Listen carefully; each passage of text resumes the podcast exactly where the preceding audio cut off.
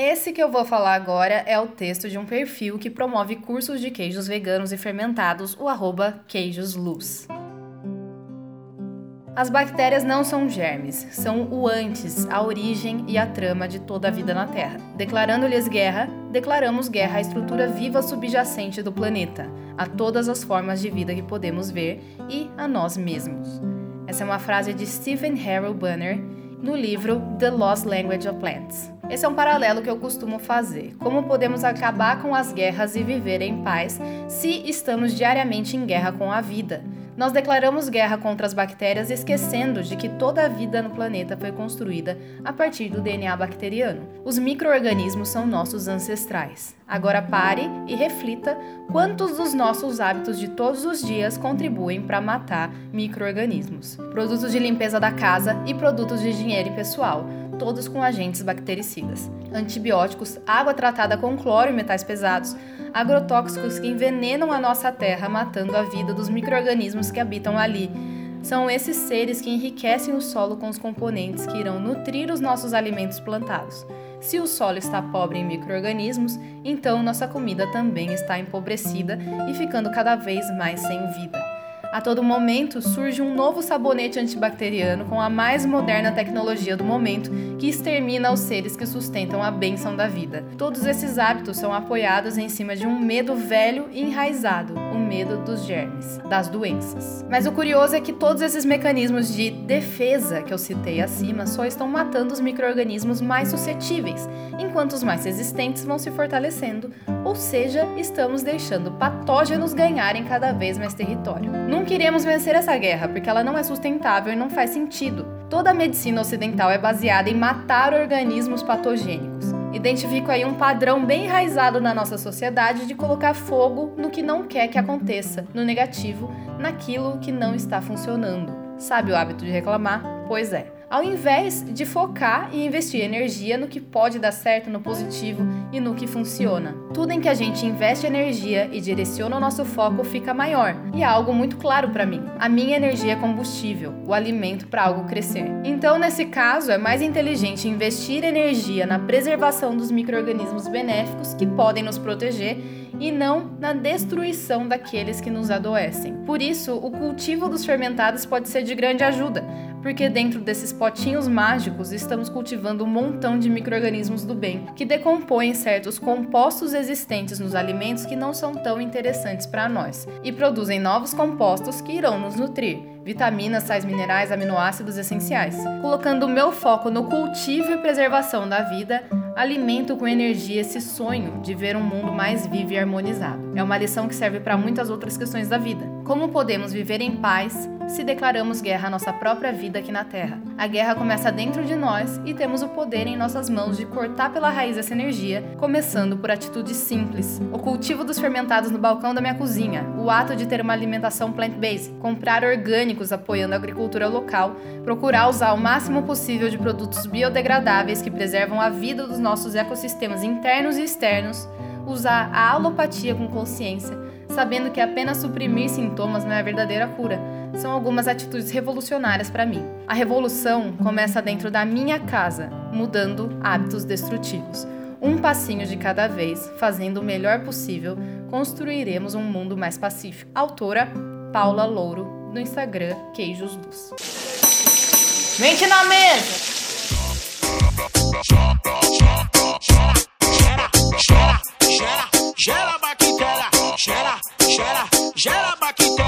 E aí, meu povo, aqui é a Leva do Mente na Mesa. Vamos falar de um assunto que está a hype, da moda, da crista da onda: fermentação. Que irônico, não é mesmo? Porque é uma das primeiras técnicas de transformação de alimentos que o ser humano conseguiu domesticar. E foi uma prática caseira muito comum até antes da popularização da geladeira.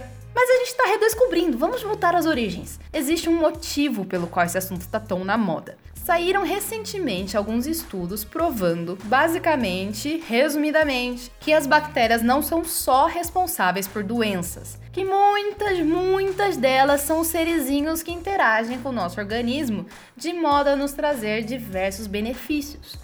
pode-se dizer até que sejam essenciais para a manutenção da nossa saúde. Olha isso, que duplo twist carpado de conceito, hein, amigos? O que antes se considera a fonte de todo mal, a cria do capeta, a escória da sociedade, hoje a gente aprendeu que a maioria faz bem. E como a gente já sabe, até mesmo pela experiência humana, não dá pra julgar a maioria por causa de alguns mal intencionados. Mas peraí, que entrou um pouco da minha arrogância humana aí quando eu chamei de, entre aspas, mal intencionado. Nós, seres humanos, temos a mania de achar que a Terra foi feita pra gente, né?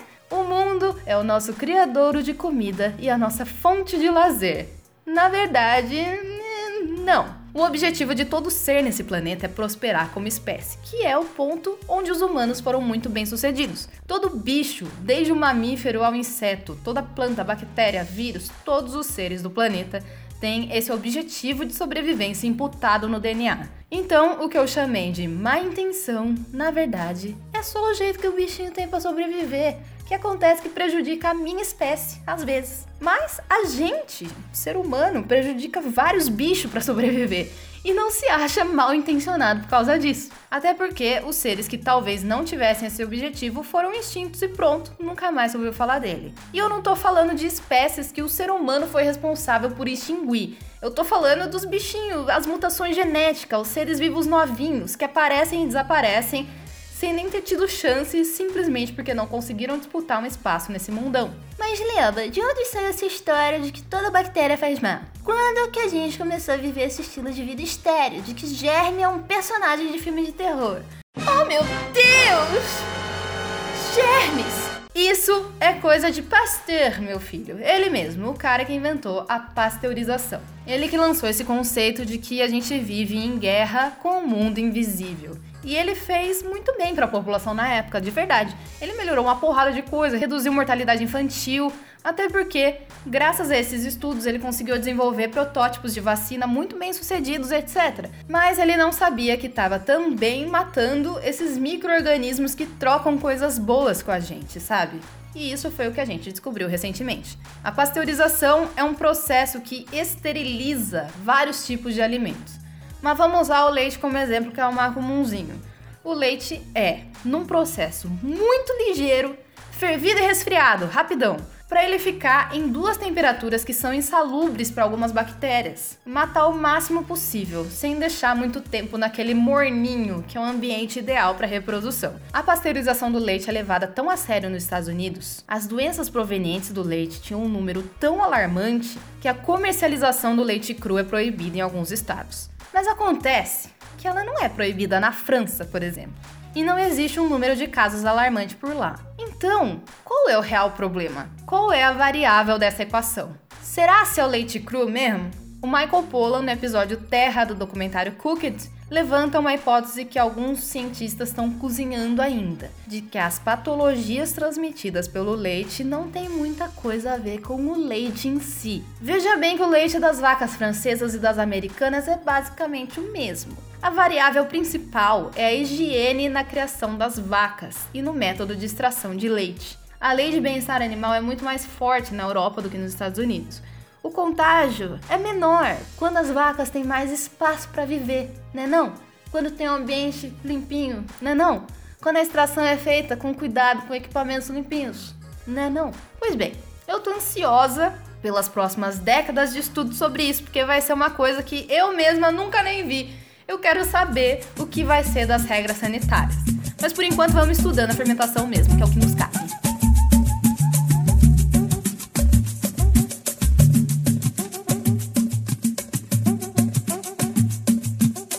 Falar que tá sendo uma quebra de paradigmas meio forte pra mim estudar a fermentação. Eu, e tenho certeza de que a maioria das pessoas que já nasceram em ambiente urbano consideram a frase "mata noventa e nove vírgula nove por cento das bactérias" um apelo comercial fortíssimo. Se eu tenho um sabonete com uma embalagem normal e outro que diz "mata noventa e nove por cento das bactérias", eu vou pegar esse último pra lavar a mão. Agora, no momento, a gente sabe que o poder bactericida do que promete matar e do que não promete é igual. É tudo marketing pra pegar uns trouxa que nem eu, no caso. Mas o ponto é que hoje em dia a gente é tudo tudo meio germofóbico. Quando eu vejo um bolor em algum lugar, eu fico seriamente impactada. Me queima as vias respiratórias. É sério, é psicológico, óbvio, mas é muito sério. Eu vejo uma fruta deteriorando e chega a dar receio de pegar nela, é quase um medo. E é por isso que estudar sobre fermentação está sendo disruptivo. Fermentação nada mais é que a deterioração dos alimentos. Alguns chamam até de podridão deliciosa. É bem parecido com o processo de digestão que acontece dentro da nossa barriga. É a transformação do alimento, a desestruturação. A fermentação acontece quando as bactérias se alimentam de um açúcar e transformam em outra fita. Depende do tipo de bactéria. Tipo álcool, ou um gosto avinagrado, ou transforma leite em diversos outros produtos, ou libera gás carbônico, que é o tal do peido da bactéria que a Carol comentou no episódio sobre pão. O grande lance, o pulo do gato, é, ao invés de pegar essa informação e considerar a fermentação um processo nojento, talvez a gente devia pensar ao contrário. Se a fermentação gera alimentos comestíveis, e aliás muito bom para a saúde, que tal começarmos a pensar nos alimentos que a gente considera passados e inutilizáveis, considerando que eles talvez sejam comestíveis ainda? Que eles podem se transformar em outras coisas. Por exemplo, uma geleia de um morango passado é muito melhor que uma geleia de um morango que está no auge da sua vida. O morango tem que estar estragando para a geleia ficar maravilhosa. E às vezes, nesse tipo de lote do morango, vem até um que já foi pro saco, mas é só tirar essa parte e continuar usando. E talvez vários outros ingredientes possam ser usados dessa forma. Mas é aí, meu filho, que entra a técnica, a arte da fermentação. A técnica da fermentação é simplesmente o seguinte: saber o que encoraja o crescimento do tipo de bactéria que você quer, e geralmente a que você quer não é a patogênica, né? A que causa doenças. Acertei! Puxa, que bom! Depois que essas bactérias boas começam a se reproduzir, elas criam um ambiente ácido, que é insalubre para a grande maioria das patogênicas, porque elas também estão em guerra umas com as outras mix. O objetivo todo é matar outros tipos de bactéria para que só uma tenha lugar. A gente só tem que dar ferramentas para essa bactéria boa vencer a batalha, saca? Isso é um pensamento bem simples se pensar nele, mas não torna o processo menos cauteloso. Muita gente trabalha em um ambiente totalmente esterilizado e etcétera, mas muita gente faz um bagulho roots mesmo, até meio sujo. Porque veja bem, a gente descobriu que o que fermenta os alimentos são esses micro-organismos só depois de Pasteur, no fim do século dezenove. A gente consome fermentados desde sempre, catando frutinha estragada no chão para ver se dá grau. Depois, a gente começa a produzir usando o grão de cevada para fazer cerveja. O chucrute é tão antigo que a galera nem sabe de onde veio. E a gente achava que eram os deuses que fermentavam as coisas até agorinha de pouco. Fazia dança em volta do repolho batido por uma semana seguida pra ver se começava a borbulhar o bagulho. Dava um repolho de oferenda. É, parece bobo agora, não é mesmo? Mas na época fazia todo sentido do mundo. Instintivamente, ano após ano, por milhares de anos, a gente foi descobrindo como que se fermenta cada alimento. Tira o ar de uns, deixa o outro aberto por um tempo, depois tampa. Em uns você põe sal, em outros não. Uns gostam de calor, outros ficam mais gostosos em temperaturas mais baixas. E agora, com a tecnologia e todo esse conhecimento que a gente acumulou, tudo fica muito mais fácil.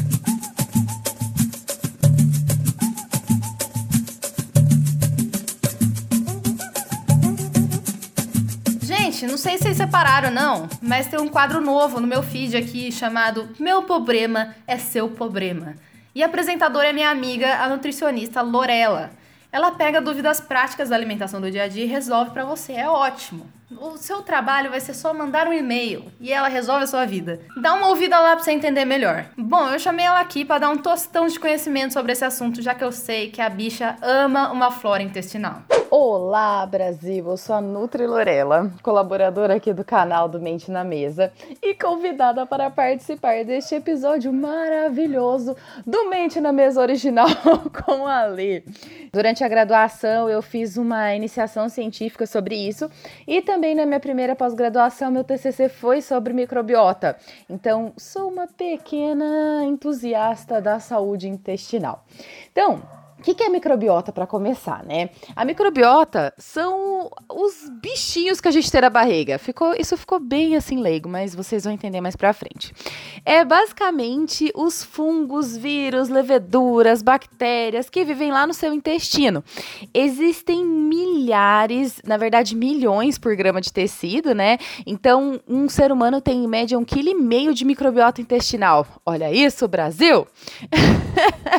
De todos esses micro-organismos, as bactérias são os mais expressivos, então tem mais ou menos de quinhentas a mil espécies diferentes vivendo aí dentro do seu intestino. Cada indivíduo vai ter proporções características das, do seu estilo de vida, né? Então, essa microbiota, ela muda constantemente, não é uma coisa estática. Então, não é porque você tomou um leite fermentado quando você tinha cinco anos que você tem casei xirota ainda no seu intestino. Isso não acontece. A microbiota, ela é modulada diariamente, porque ela depende da quantidade e disponibilidade que você tem de alimentos para fazer a fermentação desses, desses micro-organismos. Então, você vai modulando através do seu estilo de vida. Também fatores determinantes são idade, gênero, nacionalidade e também o seu peso corporal, né? Então, por exemplo, tem fatores ambientais e orgânicos que vão determinar a formação da sua microbiota. É, isso é um, uma área muito estudada na, na nutrição também, na medicina, né? Então, por exemplo, a gente é estéril dentro da barriga da mãe. Só que as condições do seu nascimento vão determinar o seu perfil também de microbiota. Por exemplo, se você nasceu de parto normal, você já foi contaminado ali na vagina da sua mãe. Então, a microbiota da sua mãe é muito parecida com a sua.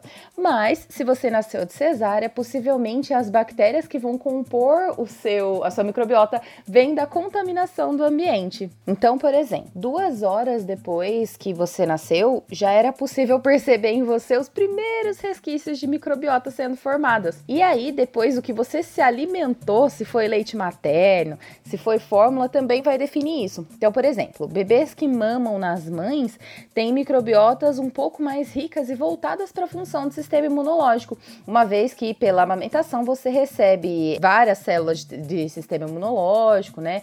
E isso vai favorecer também o seu intestino funcionar melhor e o seu sistema linfático também funcionar melhor. Então, a idade é um dos outros fatores de, inter- de interferência na sua microbiota. Quando você chega na fase adulta, por exemplo, a sua microbiota ela tá mais ou menos estável. Ela não fica mudando tanto, por exemplo. Ela muda a proporção, mas não fica mudando tanto o tipo. E aí vai ser motivado isso principalmente pelo estilo de vida que você leva, né? Indo pro lado que eu conheço melhor, que é sobre a dieta e a microbiota, tem um monte de estudo que mostra a capacidade dos alimentos de modular a microbiota intestinal. Essa modulação também ela vai ser na quantidade, na variedade e na proporção entre os tipos de bactérias, que a gente chama de cepas. Então isso vai determinar se você vai ter benefícios benefício com essa microbiota ou se você vai ter prejuízo à sua saúde. Eu trouxe um estudo bem legal aqui que ele acompanhou a microbiota de catorze crianças de um a seis anos da área rural da África e de quinze crianças da mesma faixa etária, só que da zona urbana da Itália, que são duas coisas que, assim, dois, duas regiões que talvez sejam bem diferentes, né? Então, o que foi observado? Que as crianças da África, que a dieta consistia basicamente de cereal, legume, vegetal, pouca proteína animal e calorias assim normais, é, eles tinham um tipo X de bactérias quando comparado com as crianças europeias. No segundo grupo das crianças italianas, que a dieta era baseada mais em alimentos industrializados, proteínas de origem animal, gordura, açúcar e um pouco mais de caloria, essas crianças apresentavam outro tipo de bactéria. Esses estudos demonstram pra gente que o que você come define muito mais a sua microbiota do que a faixa etária que você tá, o lugar que você mora, hora, coisas assim. Então, por exemplo, você vai ter ali mais é, predomínio de bacteroidetes quando você come mais proteína animal e gordura, é, mais é, predomínio de provotella e firmicutes quando você come mais carboidrato. Então, as mudanças na sua dieta vão determinar rapidamente quem vai crescer ali no seu intestino. Dentro dessa linha, a gente vai ter duas classificações. Os probióticos, que são essas bactérias propriamente ditas, esses micro-organismos propriamente propriamente ditos, que você pode fazer a suplementação através de leite fermentado, esses fermentados tipo kombucha, coisas assim.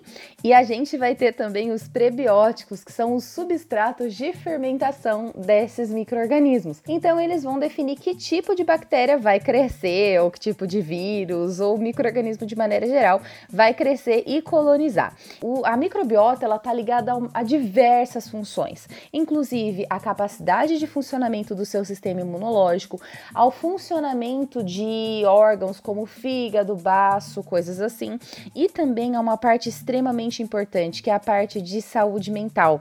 É na microbiota que acontece a fermentação dos primeiros substratos que vão formar os neurotransmissores. Serotonina, por exemplo, vem da fermentação desses micro-organismos. Outros fatores também são importantes. Então, hoje em dia, a gente discute e até fala, virou um jargão da minha área, que o intestino é o segundo cérebro. E realmente, existe um eixo direto entre cérebro e intestino. Se o seu intestino tá bem, você automaticamente tá bem. E lembrando que uma coisa importante, fazer cocô todo dia não é sinal de que o seu intestino tá bem. Tem muita gente que faz cocô todo dia e o intestino tá todo ruim. Se você, por exemplo, tem uma proporção muito alta de bactérias ou micro-organismos que não fazem uma ação boa para você, consequentemente você tá mais predisposto a ter doenças intestinais, a ter estresse, a ter obesidade. Isso já é bem delineado. E o contrário também é verdadeiro. Quando você tem uma proporção de boas bactérias no seu organismo, você tem melhor funcionamento orgânico, você tem mais sentimentos de bem-estar. E aí agora para para imaginar, com esse tanto de coisa errada que a gente come, com o tanto de acesso a industrializados, como que a coisa fica feia, né? Então o negócio é, use industrializados como exceção, mas sempre que possível, encha a sua dieta de prebióticos, ou seja, alimentos que vão ter fibras como grãos, leguminosas, também as castanhas, oleaginosas, frutas, legumes e verduras. Mais uma vez, estou mostrando aí pra gente que o que funciona é aquilo que tá lá na horta, né? Então, enche a sua dieta disso, porque a partir de prebióticos, você vai ter a fermentação para que os probióticos cresçam e façam um papel simbiótico na sua vida. Espero que vocês tenham gostado, espero que eu tenha conseguido passar informações úteis e que você se convença de que o melhor caminho ainda é o mais simples, ainda é comer comida de verdade. Um beijo!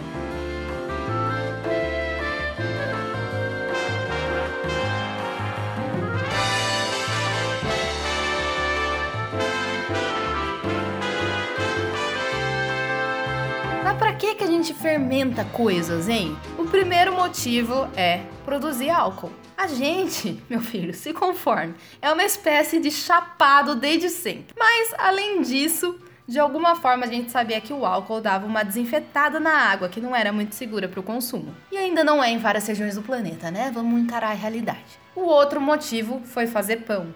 E o outro foi conservar os alimentos. Todo país tem o seu método de conservar alimentos. Todos eles. Nos países frios, neva. A neve em si é ótima para conservar, mas não para cultivar.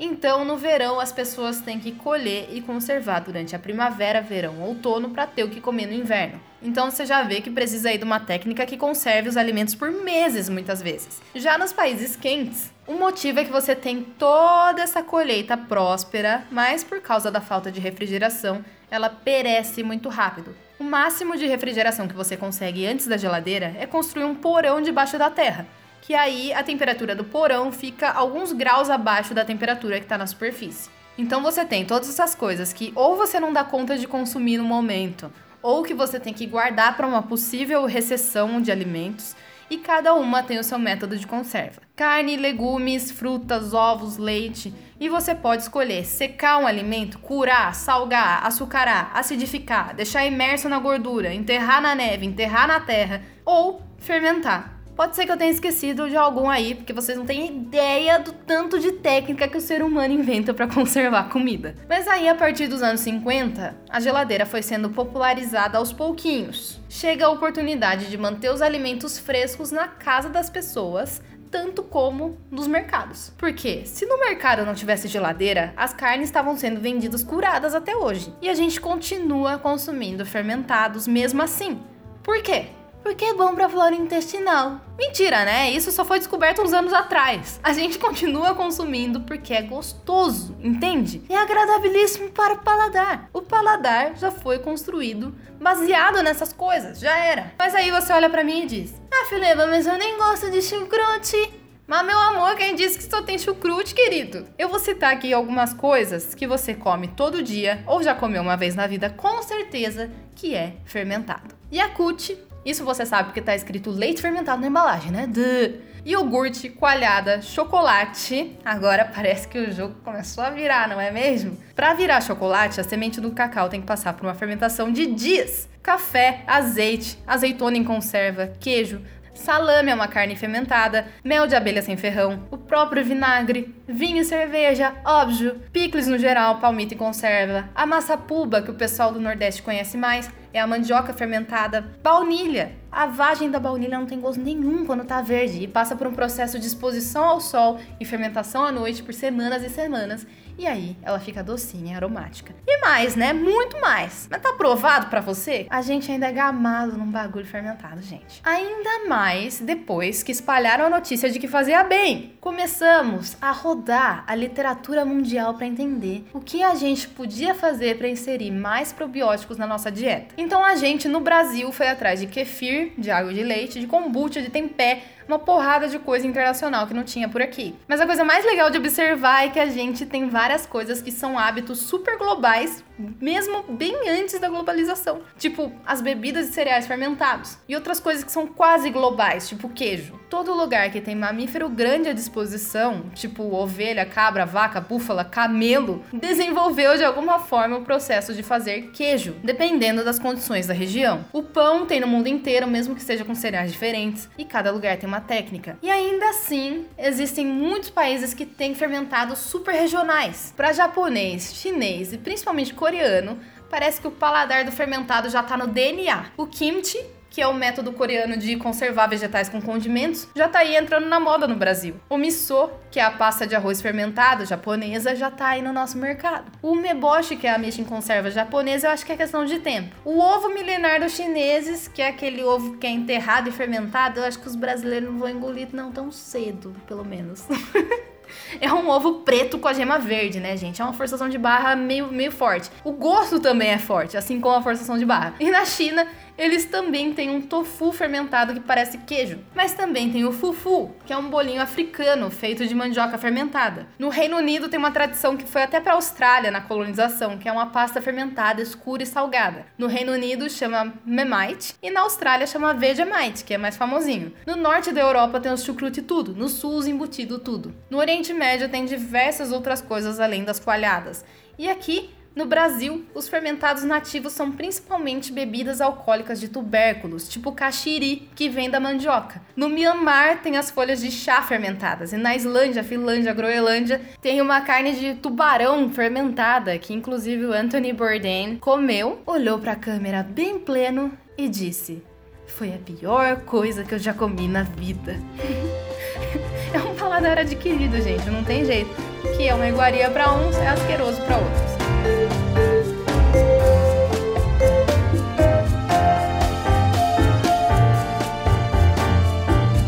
Existem três tipos principais de fermentação que acontecem nos alimentos: a lática, a alcoólica e a acética. Gente, eu vou confessar aqui, eu e Química nunca fomos amigos muito próximos. E eu vou tentar explicar do melhor jeito possível, mais cauteloso possível, e me corrijam se eu estiver errada. Não necessariamente acontece um tipo de fermentação só que segue até o fim. Por exemplo, a fermentação do vinho acontece sem ar, que é a fermentação alcoólica, mas depois, se você deixar entrar ar por tempo suficiente, acontece um outro tipo de fermentação, a acética, e ele vira vinagre. Todas elas seguem essa regra de precisar de algum tipo de glicose para se alimentar e crescer. Muitos alimentos já naturalmente têm glicose, outros você precisa de fato adicionar um açúcar simples para alimentar os bichinhos.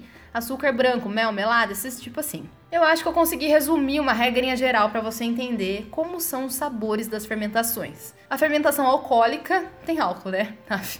A fermentação acética é o vinagre em pessoa, em fermenta... você entendeu?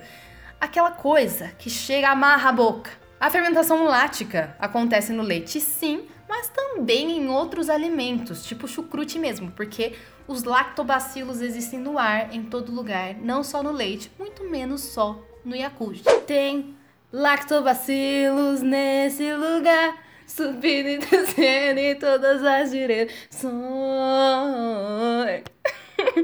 E falando em Yakult, o exemplo que mais resume o gosto do ácido lático é o próprio Yakult. Se você come o chucrute, você consegue fácil associar a acidez àquela acidez do Yakult, é bem parecido. E tem aquele gostinho que fica no fundo da língua. Isso é gosto de fermentação lática. E a fermentação pode acontecer de forma selvagem, só colocando o insumo em contato com o ar por um tempo, protegido por um pano ali, para não pousar umas moscas, etcétera, para que as bactérias do ar possam se instalar ali. E aí, o resultado desejado vai sendo controlado pela técnica e os ingredientes que você vai usando. Por exemplo, o processo de fazer queijo, de modo roots, que quase ninguém faz hoje em dia. Muitos tipos de queijo podem sair do mesmo leite coalhado, certo? Certo. O resultado final depende do tipo de bactéria que vai se desenvolver ali. E você pode controlar esse resultado criando o ambiente que cada tipo de bactéria gosta, para encorajar o desenvolvimento, tratando esse queijo de várias formas. Em um você dá o formato com a gaze e você vira ele, tomba ele de assim de anão. O outro você dá uns tapinhas de encorajamento, quando criar aquela população muito intensa por cima, sabe? O outro você passa um pano na casca todo dia. Vamos fazer um episódio só sobre queijo? Pelo amor de Deus, né? Acho bom. A fermentação selvagem é suficiente para fazer chucrute, porque a própria superfície do alimento cru já tem as bactérias que ele precisa. A gente só precisa tacar sal e amassar de alguma forma para fazer ele soltar uma aguinha e não deixar ficar em contato com o ar de jeito nenhum. Isso vai virar um ambiente propício para a reprodução de bactérias boas, que vão tornar um ambiente ácido, que é insalubre para bactérias patogênicas. Sacou? Sem ar e totalmente mergulhado no próprio suco, um repolho vira chucrute. Mas existe um porém. Nem todas as bactérias têm a possibilidade de serem encorajadas naturalmente. Simplesmente por quê? Porque elas não existem naquele ambiente. Então, o ser humano desenvolveu essa forma de fazer iguarias se espalharem pelo território do mundo, fazendo criadouros de bactérias que a gente pode dividir com um amiguinho, para que ele possa fazer as mesmas iguarias que eu, mesmo que do outro lado do mundo. É o caso do kefir e da kombucha, por exemplo. Você não consegue fazer um kefir e uma kombucha do ar. E esse é o tipo de fermentação mais usado hoje. O que você adiciona uma cultura de bactérias, porque o resultado é mais garantido, mais confiável, principalmente no caso do queijo. É já colocar um negócio ali chamado starter, que é essa colônia de bactérias saudáveis que vão ser adicionadas nesse ambiente propício e vão se reproduzir e fazer a mágica delas. Mas existem diversos impeditivos para o crescimento dessas bactérias, graças ao mundo ascético, que um dia foi o nosso sonho de princesa, mas que agora a gente começou a perceber que não é lá muito bacana. Existem mil coisas que a gente usa que são ascéticas de alguma forma. O leite pasteurizado, a água clorada, o açúcar refinado e algumas marcas de trigo branco passam por processos para remover micro-organismos, e o agrotóxico na casca do vegetal e tudo mais. Tudo isso vai lutar contra a fermentação. Então, para que sua arte seja próspera, é necessário que tudo que você usar seja o menos processado possível e o mais orgânico possível, para ter uns bichinhos bem lindos.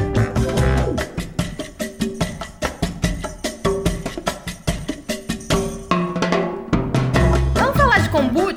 Em homenagem ao primeiro Festival Brasileiro de Kombucha, que vai acontecer sábado agora, dia vinte e três de maio. Mais informações na descrição. É, já vá sim, porque eu também preciso comer, tá bom, meu amor? E pra fazer uma receita basiquinha de kombucha, você precisa de água filtrada ou previamente fervida para remover o cloro, folhas de chá, açúcar cristal, um vidro higienizado e SCOBY. SCOBY? Aquelas... Sim! E não é Scooby-Doo, seu caipira. É em inglês. Symbiotic Culture of Bacteria and Yeast. Cultura simbiótica de bactéria e levedura. O SCOBY, pô! Meu amigo SCOBY! Lembra que eu falei antes que não tem muito como a gente criar uma cultura de bactérias por kombucha do nada?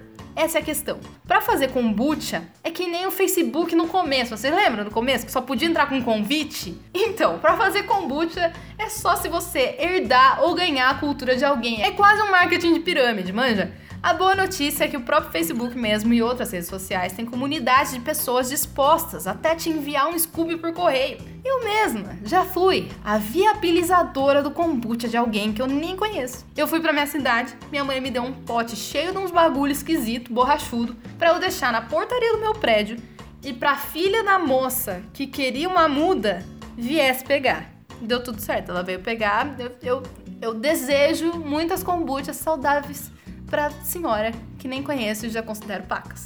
E existe também a possibilidade de você comprar uma kombucha pronta e usar ela como starter. É tudo alimento vivo, bicho. É só dar o ambiente que ele se reproduz. O lance da kombucha é fazer o chá nessa água e nela morninha você adiciona o açúcar e o Scooby. Deixa lá alguns dias com a boca protegida só por um paninho para não pousar a mosca, mas em contato com o ar. Depois de alguns dias, você vai experimentar e ver se todo o açúcar já foi consumido pela colônia. Se sim, o líquido não vai estar nada doce, na verdade vai estar completamente ácido. E isso é o sinal de que você está pronto para ir para a segunda etapa. Se não, você deixa mais um tempinho ali. Nesse momento é hora de saborizar e fazer a segunda fermentação, dessa vez sem contato com o ar. Só que nessa parte tem um pequeno porém. Bactéria peida. E numa dessas, num pote de vidro, existe um risco gigantesco dele não aguentar a pressão do gás carbônico e explodir. Todo o processo de produção de bebida gaseificada existe esse risco. E é por isso que, se você quiser carbonatar a sua kombucha, é importante controlar a quantidade de açúcar nesse segundo processo, para que a bactéria só tenha a quantidade suficiente de comidinha para soltar uns peidinhos moderados. Só para deixar o bagulho frisante, manja, sem explodir nada. Existem algumas técnicas para sua segurança, a garrafa de plástico. Você tem duas opções. Ou você coloca tudo em garrafinhas PET mesmo, distribuindo seu saborizador entre elas e dando uma apertadinha antes de fechar a manja, para que o líquido vá até perto da tampa. Assim você tira o ar e ainda dá espaço para o gás carbônico expandir a garrafa. Ou você coloca uma amostra numa PET transparente e deixa o resto num vidrão. Essa amostra, como a garrafa é molinha, ela vai te dar noção do nível de gás carbônico dessa leva toda. Então, você coloca o saborizador, dá uma amassadinha e fecha. Quando ela estiver estufada e você perceber que o processo não terminou ainda, você dá uma afrouxada na tampa só para escapar o gás, sem deixar entrar em contato com o ar. Mas para saber muito mais sobre isso, o Lucas Montanari, do Fermenta Consciência, me recomendou o livro A Arte da Fermentação, do Sandor Katz. Deixa aqui combinado que eu vou deixar quatro links na descrição. Do livro, que eu acabei de falar, de um vídeo do Lucas ensinando a fazer kombucha, do outro vídeo ensinando a fazer Scooby a partir da kombucha e, para você que já manja e quer se profissionalizar, o link para saber mais sobre o primeiro festival brasileiro de kombucha. Um shot para cada vez que eu falo kombucha nessa merda.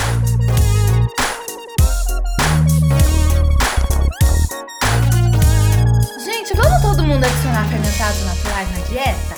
Eu fiquei sabendo que os industrializados, tipo chucrute da Heinz, não é nem de perto tão populado de bactérias boas quanto o caseiro, justamente por causa das leis de produção que requerem uma pasteurização de tudo que é vivo. E outra coisa, vamos continuar esse bagulho no Instagram. Se você tem alguma dica ou acha que eu deixei de abordar alguma fita aqui, me chama lá no arroba mente na mesa e a gente publica. Muito obrigada por ser um biluzinho lindo que ama coisas edificantes e educativas. É um prazer pra mim pesquisar e passar esse conteúdo que me transforma também. E como diria o nosso Messias glorioso e Tebilu, busquem conhecimento. Até mais. Gera bactéria, gera, gera, gera bactéria. Bactéria.